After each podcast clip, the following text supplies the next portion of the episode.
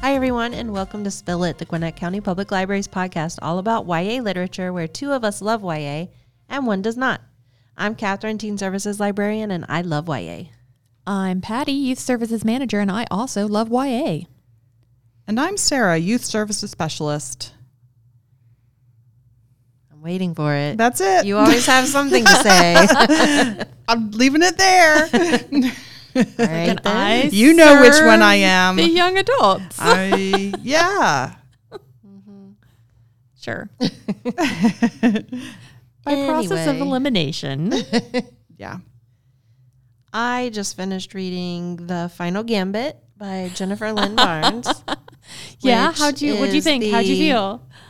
Um, I liked it. It's the third book of the Inheritance game series, and I, um, what I'll say is that I like the way it ended. And if you don't want to continue on with the next book, The Hawthorne Brothers, I think this would leave you in an okay place to do so. This is for you, Sarah, because I know you have all the books, and you need to read them. Okay. I don't have the fourth one. I mean, I have the first three. It's not even out Yeah, yet, so Yeah. Well, I have one that I'm not going to talk about this time because I'm just barely gotten into it, but I'm reading The Grimrose Girls by Laura Pohl.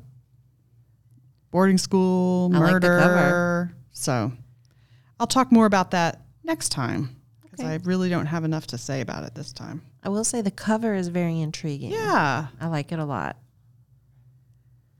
There's fairy tale curses. Excellent. Yeah. What about you, Patty? Do you have a book to talk about? I'm thinking her. Not stumped because her. her face is. I'm like, wait, right what? now. Books? I've never heard of them. what?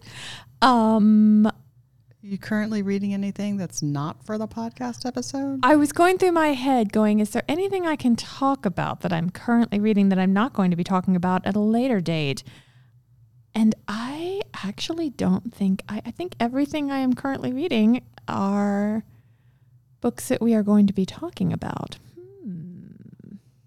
Well, speaking of books we're going to be talking about, this time around it was my turn to pick, and I did something a little different. We read the Marvel Rebels and Renegades series by Mackenzie Lee. I read the first title, Loki, Where Mischief Lies. Sarah read Gamora and Nebula, Sisters in Arms. And Patty read The Winter Soldier, Cold Front. I chose this series to go along with an event we'll be holding at our Norcross branch, actually happening this Saturday, called Marvelous March, where we'll be celebrating the Marvel Universe. So come join us if you love Marvel. We'll be at the Norcross branch this Saturday, March 18th, anytime from 12 to 4. Before we get into it, I want to assess your Marvel fandom, like fanship, Okay. whatever that word is. So I, I'm just asking, like, were you a Marvel fan? Are you a Marvel fan? Oh, In what capacity? Like reading the books, reading the comics, watching the shows, watching the movies. I'm strictly a, mostly, I would just say a movie fan. I haven't read a lot of the comics. I am a all things Marvel fan. I love the movies, I like the TV shows, and I also read the comics. I guess I grew up also watching like the cartoons. And some of those cartoons are good. Yeah. Like the 80s X Men, 90s, like 80s, 90s. Yeah. yeah. Those are fun. And like, I definitely have um, certain characters I read more than others. Like, I tend to read less of the X Men than I do the Avengers characters and kind of those sorts of heroes. I, it's just, man, the X Men, that mythos is huge and complicated and very, very weird. I would say I probably also prefer the Avengers and the Avenger like side characters. Okay. Yeah. Makes sense. What about you, Sarah? I I am mostly just a TV and movie fan. Um, I have read some comics, but it's been like when I was a kid, so I wouldn't really count that as. And and the way comics work, it seems, it's very hard to find the beginning of the story. You're always like dropped in the middle of something, so it's kind of hard to just jump in. But I have read the Guardians of the Galaxy comics a little bit. that's how I ended up where I ended up. Um, so when I when I first got into the comics, it was because of the movies. Like I was definitely that person that, which is I assume what they want. Um, Yeah. but I was my friend and I were looking. We really liked the movies, and I think there were like three movies out at that time. I don't know. It was before the Avengers came out, actually before Captain America, and so we were like, okay, we want to read these comics, and then we're like, oh, oh my god, but where where do we even start? What is Yeah. happening? And we found, I said, the, our pathway was a guy, a writer named Brian Michael Bendis. And he wrote The Avengers for years. And he actually worked on a run that stayed consistently numbered for s- over years. So we were able to get volume one and just read it continuously through like volume 12 or something like that. And once we read that, we figured out how all the other character books tied in and like we kind of figured out how it worked. But like that get finding that one author and that one entry point with a consistent story that went across several years was super helpful. If we hadn't had that, it would have been Yeah. very difficult to get in. Okay, so let's talk about these marvelous Yeah. books. So I thought maybe we could go around and start by talking about each of our books and then maybe try to discuss what we think of the series as a whole. Um, I can start with Loki since it's the first book. And let me start by reading the publisher's description. An epic tale across the realms, a deadly power that spans millennia, a story of struggle and betrayal. This adventure is told through the patchwork past of Marvel's most misunderstood mischief maker of all time, Loki, trickster, god of Asgard, brother. Before the days of going toe to toe with the Avengers, a younger Loki is desperate to prove himself heroic and capable, while it seems everyone around him suspects him of inevitable villainy and depravity, except for Amora, Asgard's resident sorceress in training. Um, she feels like a kindred spirit, someone who values magic and knowledge, who might even see the best in him. But when Loki and Amora cause the destruction of one of Asgard's most prized possessions, Amora is banished to Earth, where her powers will slowly and excruciatingly fade to nothing. Without the only person who ever looked at his magic as a gift instead of a threat, Loki slips further into the anguish and the shadow of his universally adored brother Thor. When Asgard magic is detected in relation to a string of mysterious murders on Earth, Odin sends Loki to investigate. As he descends upon the 19th century London, Loki embarks on a journey that leads him to more than just a murder suspect, putting him on a path to discover the source of his power and who he's meant to be. Okay. I actually enjoyed this. I liked the introduction to the character Amora. I liked seeing the beginnings of S.H.I.E.L.D. through the Sharp Society. And I also liked the historical setting of the book, um, where he's sent to 19th century England. And I'm kind of a sucker for that. So a lot of historical England, that kind of thing, it's going to draw me in. But I listened to this one and I thought it made for a good listen. Um, there were bits of humor thrown in, which kind of rounded out the story's darker note. Um, and throughout the story, you see Loki struggle with his choices between what he wants to do, what he thinks his father wants, and then ultimately knowing what the right thing to do is. But given that it's it is historical and we ultimately know how Loki turns out, so I, I can't really say the ending is a big surprise with what he decides to do, and especially where the romance and the two different love interests are concerned. But I think another important thing to note about this one is the author wrote Loki as genderqueer and pansexual, which has been canon since Original Sin, which came out in uh, 2014. And I read an interview with the author from The Beat, and they asked why uh, Mackenzie Lee thought it was important to write Loki this way. And I'm going to read what she said here. I think queer undertones are intrinsic to Loki and his magic. Being a shapeshifter already makes him fluid, and as far back as versions of him in the Norse myths, we see Loki manipulating his gender and taking a variety of partners. It would have felt disingenuous to portray him as anything else. And while we've come a long way with representation in comics, we still have a long way to go. As for the direct references on the page, like many people, I'm tired of queer rep being only subtext in media. We need to bring identity onto the page. And then also, uh, to go along with that, there was a quote I really liked in the book. I know I'm like direct reading everything to you here today on the podcast. But uh, one of the characters in the book, which is um, a love interest possibly for Loki, um, is having a conversation with Loki. And so, um, so Loki says, on Asgard, we don't have a limited, we don't have such a limited view of sex or love. For that matter, there are no rules about who can be with whom. Certainly, no one is arrested for it. Theo stared at him in the pale glow of the fire. He looked as though he had caught a glimpse of something rare and precious a wildflower opening its petals between a parted jungle curtain. Do you mean that? There was nothing Loki could say in the face of such backward justice. Why waste a cell? Why waste your time trying to punish someone for something that wasn't a crime? Uh, the other quote from that same page for Loki is when he's talking about his preferences between men and women, because Theo asks.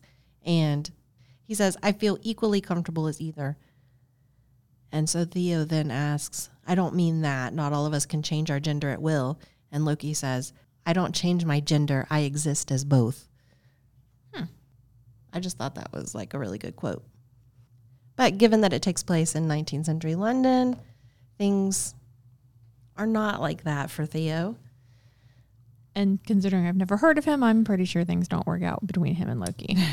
I was going to say you can probably guess now that I've said it was a love interest where that's going. I'm just Um, guessing. Yeah. But Sarah, do you want to talk about your book? Sure. I got Gamora and Nebula, sisters in arms.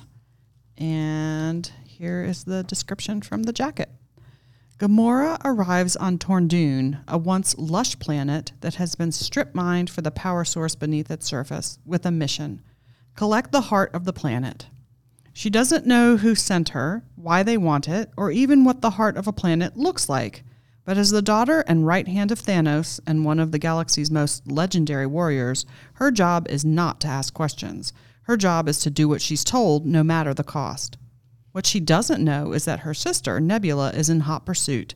Nebula has followed Gamora to Torndune in hopes of claiming the planet's heart first and shaming her sister as vengeance for the part she played in Nebula losing her arm.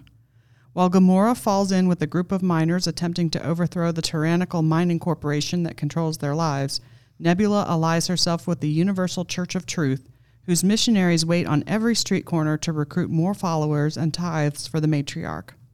Both sisters hope their alliance will give them access to one of the massive diggers capable of drilling to the center of the planet. But the closer they get to the heart of the planet and to each other, the closer they get to uncovering the truth of what brought them there and the role they may unknowingly be playing in a twisted competition with galactic consequences. A competition they can never win unless they learn to trust each other.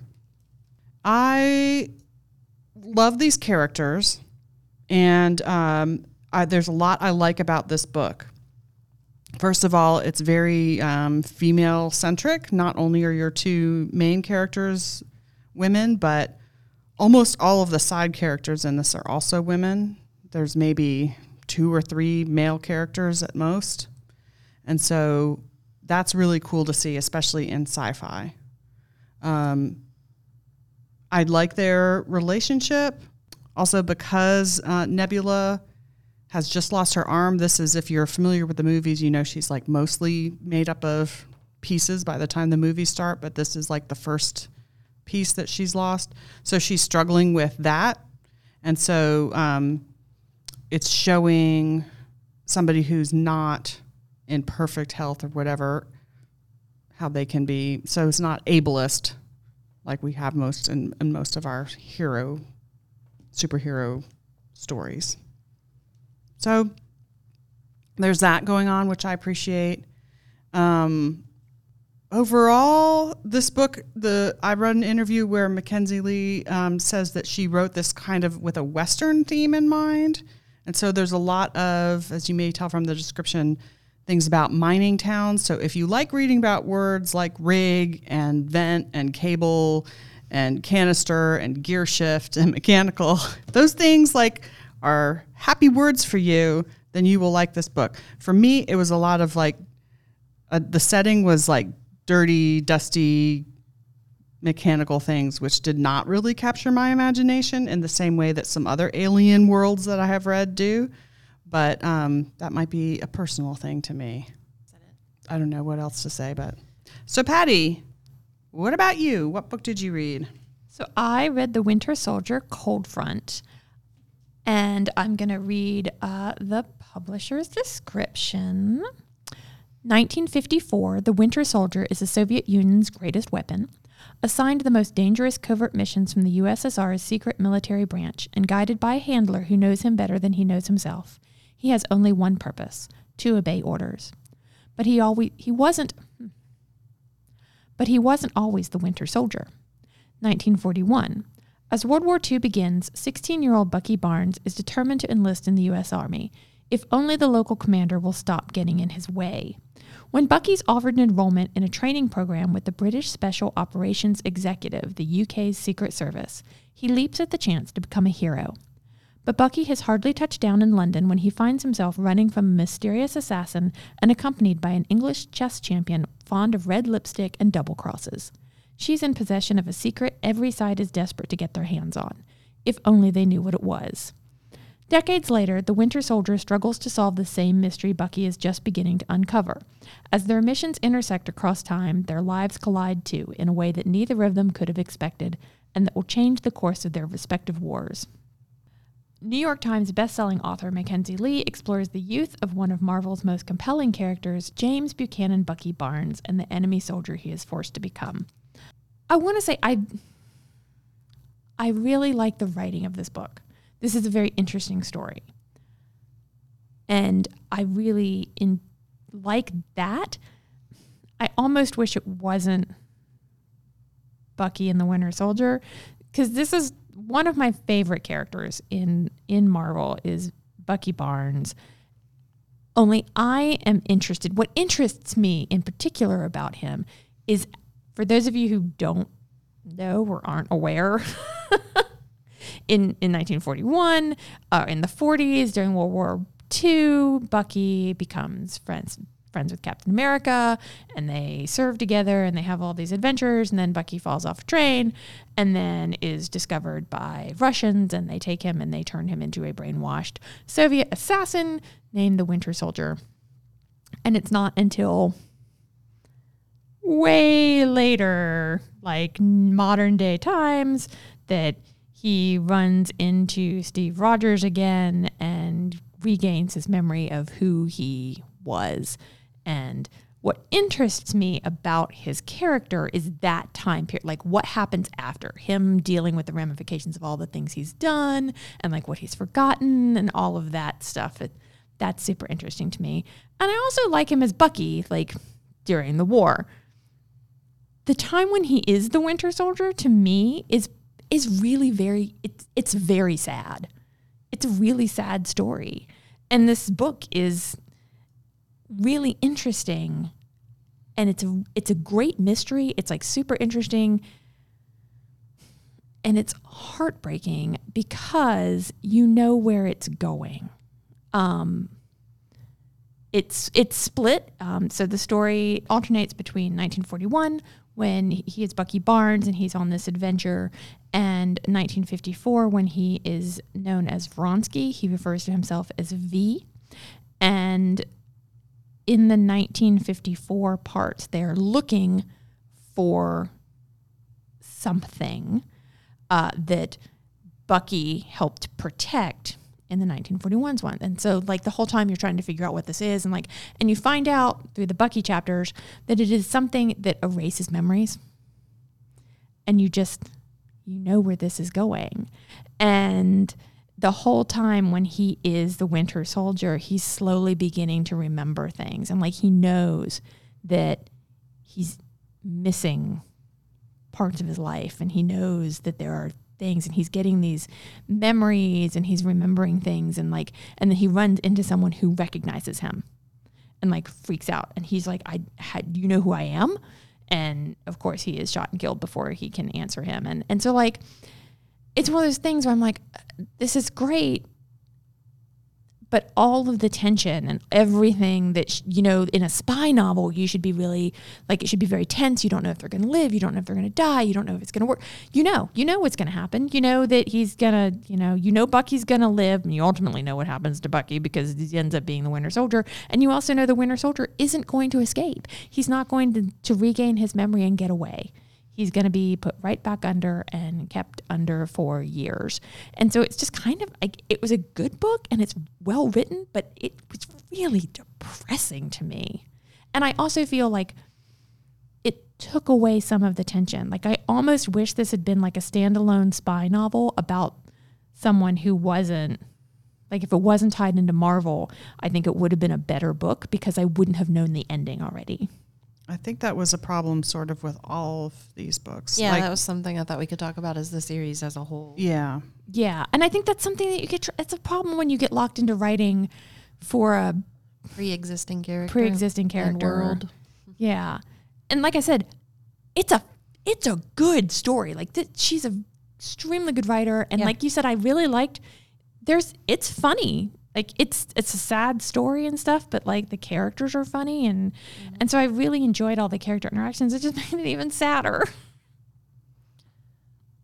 So we've both talked about humor in our stories, Sarah. Did you find humor in the Gamora Nebula story? Yeah, there's a little bit. Of course, they're you know they're back and forth. If you've seen the movies, they Right. have that kind of uh, witty banter, and so they still have that in the book. It's still present. So yeah, but I mean, I agree. It's um, because she's writing almost like a prequel to some of the things you've seen in the movies. You like this whole book is about are these sisters gonna make amends and trust each other and you kind of know they're not no, they're because not. when you see them Yeah. again they're at odds so yeah i that does take away a little bit of it you're just wondering like how that's going to unfold i guess now i did read an interview that she said it was easier for her to write these characters. I don't know about winter soldier but easier for her to write these two than loki because loki has so much more written about him back of course to norse mythology. So that's a little bit more constraining. Right. I do like that in the Winter Soldier book, she went with the full comic characterization because in the comics, Bucky's origins are different than the movie origins. For those of you who just know the movie origins, um, Bucky and Steve grew up as best friends and they were best friends and all that. And in this, he doesn't know Steve. He didn't know who Captain America is. Yeah, I know. When you were talking about that, I was like, interesting. So in the comics, he was um, an orphan that was raised on an army base, who was who was living on an army base, and he gets involved and and recruited, and he he eventually does meet Captain America and become good friends with Steve, and that's the story she went with. Like he's 16, his parents are dead, and his father's best friend has adopted him. So he lives on this army base, and all he wants to do is be a soldier. Like he just wants to join the army, and his his very smart older father figure is like you don't you, you're going to get yourself killed i don't want you to go to war like there are better things to do and he's like no that's what i want to do um what i do think it does there is a captain america cameo in this book it's super that i really liked it was cute how they how they first meet because he doesn't know who Captain America. Nobody knows Captain America, Steve Rogers. And he meets this soldier and they have this conversation. And he's like, the soldier is like, you should uh, look out for a phone call from from these people. And he's like, what? I, you know, are they going to recruit me? And he's like, yeah, I think they might. And he's like, what's your name? And he's like, Steve Rogers. And he just walks off. and so, like, I like that she went with the the comic background for for Bucky, which is a little bit different. But um, yeah, it's uh she definitely knows her stuff. She nailed the characterization. She did a great job with that. Um, it felt right in line with with every other the Bucky part at least. I had like I said, there aren't really any comics about Winter Soldier as Winter Soldier, which is interesting because in the comics, I, mean, I can talk forever about this. So I'm please tell me to shut up if I have to. giving you a countdown So in the comics, they introduced Bucky. He was like the kid's sidekick in in like the the, the original comics way back in the day. He was the kid sidekick, the Robin, you know, Right. and he died. They killed him. He was attached to a missile. they were they were trying to take out this missile. He's got, he's got attached to it, and he like got like off into the air and blown up. Steve managed to get off, and he didn't, and he died. And he stayed dead. There was like a long running joke in Marvel. Who are the characters who are never going to come back? And it was um, Spider Man's uncle Ben and Bucky Barnes. Those are the two people who are permanently dead. And then this guy named Ed Brubaker started writing this comic and he brought Bucky Barnes back. He he created the character of the Winter Soldier and brought him back and they went through this whole run of Steve trying to get Bucky's memories back. And that's sort of what got turned into the movies. That bit of it. So like things got retconned and all that stuff. So it was like one of those things. So now the only character who's permanently dead is Uncle Ben. For now. for now, just wait. Just wait until they need to bring him back for something. You know, who knows? I'm sure he's not permanently. Nobody's permanently dead in comics. Um, Well, yeah. I mean, that's, I mean, one of the kind of interesting things about, about where Marvel is going with all the multiverse and all that stuff. You really, I mean, you have the freedom to do whatever you want. And if you didn't like something, we can rewrite that. That was a different universe. We're in this universe. And if somebody's dead, that was in that universe. Now they're in this universe. So the movies are really only limited by the ability to get the actors to come back and play that same part. Mm-hmm. So I joke with my friends. I was like, you know, I really feel like comic books and soap operas, they have way more in common than fans of either one want to admit. Oh yeah, you go far enough down the story, people forget what was what came ahead, so you can do whatever you want. And I've also had conversations where I'm like, well, you know, it was during that time period when Tony Stark was on the run and he was trying to give himself brain damage because he had this file in his head that only he had, and it had all the superheroes' special identities, and and Norman Osborn was after it, and the only way he could keep Norman Osborn from getting it was to give himself brain damage. But every time he damaged his brain, he got stupider. Made it harder to give himself brain damage. And I was like, yeah, this is an actual plot of a comic. I'm like, yeah, that that happened. There was that time that Tony Stark was running around the world trying to give himself brain damage. Apparently, there's a whole run where Thor gets turned into a frog and just becomes like Frog Thor yep, for a long time. yep. There's you- that. Yeah. Do whatever you want. I don't know much about this, and I know when I was talking about Amora, I said an introduction to Amora, the character, but that was an introduction to me Oh, for just Amora you. because I mean I, I do realize Amora has existed for quite a long time in She's the not Marvel just universe. Yeah, Made up by Yeah. Mackenzie Lee. Yeah. Yeah.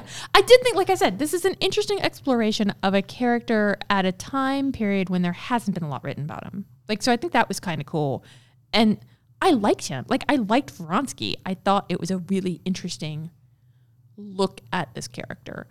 I just was incredibly sad because I I wanted him to I wanted him Yeah. to escape because, you know, and yeah, I was kind of sad with Loki because you knew what kind of decision he was going to make. yeah. Yeah, I like these two characters, so it was also sad to know that they really weren't going to work it out. But they're but they're opening their eyes for the first time to what mm-hmm. Maybe Thanos is about. Also, hatred of Thanos confirmed by reading this book. like you weren't sure. I wasn't sure. No. I will be curious if, if they're doing any more. And I do think, what did you say the whole series was called? Like overall? Rebels and renegades. Ah, yeah, that explains that. Yeah. why she is So. I mean, I liked that this series was kind of about like the anti-heroes. Yes. It Well- wasn't like the yeah. Yeah, there's an interview quote again that says, I hope these books expand ideas about who belongs in this universe and who can be the heroes of it. So I think that's, I don't know if you had anything like that in yours, but the fact that this is women in the sci fi and in Western, and there's also like, um, you know, Nebula is technically like disabled and things like that. So there's that going on, which is great. And you've got, you know, queer representation in your book, Catherine, about Loki. So it kind of it it is sort of expanding what heroes are because for me, growing up, heroes were mostly white straight men. Mine is a white straight-ish man. He does think Steve has very pretty eyes, and he falls for him very quickly. Like, but it it he's like, and he does compare him to the girl that he's in love with in this book, which is a weird choice. I was like, okay, Bucky, you're being weird about Steve, but Bucky's always weird about Steve. Um, I mean, you. Could, if you really wanted to stretch it, you could say Bucky. Well, the Winter Soldier is is disabled representation since he is missing an arm, but he does Well, have this mechanical has, special um, arm. I would say he has like m- mental. He does. Like and that is it's interesting like there's a moment in the book kind of towards the end when he is um as Vronsky is talking to a woman that doesn't know his whole story. And she's Russian and she's she's like she wants to give him some pain meds and she's like, "But I need to know what you're on." And he's like, "What are you talking about?" And she's like, "What are you what are you using?" And he's like, "I'm what are you talking about? And she's like, she points to his elbow where he's got all these marks from like, like he's like druggy, like he shoots up and stuff because he's got all these older scars. And he's like, I don't, I don't remember that. And he's like, and he's like, well, where else would, where else would these scars be? And he asks her check, and she's like, it's not like that. Like you wouldn't forget that you were druggy. Like you might, for, like, and he that's like starting to realize that oh my god, there's Yeah. something wrong with me. I mean, he's definitely got trauma. Oh, yes. So I would say he's dealing with that. Um, Doesn't have it all together like maybe some other heroes have in the past. I, I don't know if any of Marvel's heroes have it all, all of them together. have at least something of them that have they some have to trauma. deal with, but that that's what makes them good characters. As you but- know, who would really make some money as a superhero psychiatrist? Mm. super shrink. yes. So, are there any books you would recommend someone read if they really liked these? The only things I was thinking of is maybe some of the other Marvel novelizations, like the Black Widow series by Margaret Stohl or the Black Panther Shuri uh, series by Nic Stone. I would say to the especially for Winter Soldier, if you liked the Winter Soldier book, I I would definitely check out the Black Widow stuff by Margaret Stohl. I like that a little bit more because I I think it's um it's it's that same Russian spy sort of feeling, but it's a little less depressing. right. um, also, I say check out the comic books. I was going to say. Um, If you're interested in the Winter Soldier, if you like this book, the series by look up the Winter Soldier. Actually, no, it's called Captain America, and it's by Ed Brubaker. And if you look up all of his, he's another one that did a run of Captain America that like starts with a volume one and goes through and tells a complete story. And you can actually figure out what to read. It's just Captain America by Ed Brubaker that introduces the concept of the Winter Soldier and bringing him back, and it gets you familiar with a lot of these the characters, um, Steve and Sharon, who is his girlfriend, and Bucky and Natasha and their relationship and how that all works. And so that's a good one to read if you if you're interested in more about Bucky Barnes. That would be the comic I would check out. I would say if you like novels about superheroes, then I would recommend checking out um, the Renegades series by Marissa Meyer. I talked about the first one of these that I read on the podcast uh, many, many episodes ago, but there are three. It's a trilogy. So Renegades, Arch Enemies, and Supernova about heroes. Yeah. And I would say if you want more about Loki, um, a good place to start in the comics would be um, either the Young Avengers, the run that uh, Kieron Gillen did, which has a young Loki in it, or you could uh, that would be the best one. I really like that that run of him and that tie that brings you into some other Loki stuff. The current the current Loki Or just go back and read those original Norse myths. There's a good collection of those by Neil Gaiman, Norse mythology, it's just called. And it's a good, uh, I've listened to that audio, and that's a nice way to pass your time on a car ride. Does he some- read it? I believe so. Oh, I'm I not- would I'm- listen to that man I read won't anything. swear to that, but I, it's it's good, entertaining. Okay. Excellent. Yeah, I definitely think these are great jumping off points. If you're looking to get into more Marvel stuff, these are a nice a nice entryway. Well, Patty, I think it's your turn to tell us what we're reading next time. Yes, next time we are going to read a book all about magic. I like it Ah. already. So for our magical march, I have picked the book Rust in the Root by Justina Ireland. Um, I, I really like Justina Ireland as an author. She wrote Dread Nation, which we have talked about on this podcast, we really like. And this is another book that looks at history and race and power in America and through a magic lens. It's set in 1937.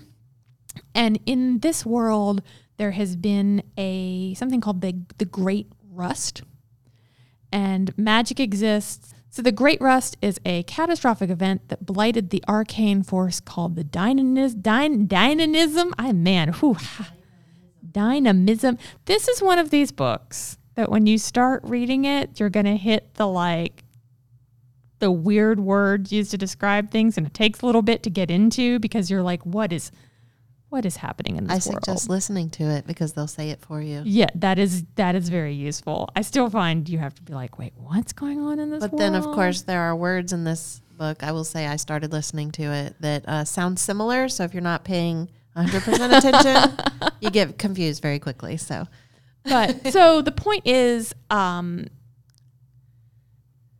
the main character is this girl named Laura Ann Langston, and she is um, a mage from Pennsylvania, and she is going to go um, earn her mage her ma- her mage's license and become something more important than a root worker, and she gets sent out by the Bureau of Arcane's Conservation Corps, a branch of the U.S. government dedicated to repairing the dynamism. And so mechomancy can thrive. Like I said, there's a lot of terms that are going to be thrown out there. And so anyway, there's she's sent on a mission with this skylark, and it is a story about what happens. Um, so there's a whole mag- the way magic works and a whole magic system to learn, and that's why I kind of picked it because it's it's like delving into a new and different magic system.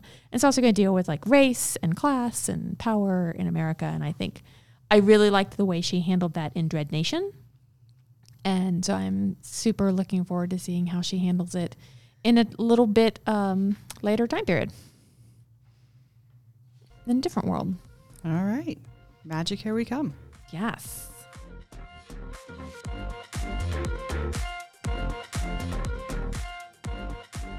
This has been another episode of Spill Lit by the Gwinnett County Public Library.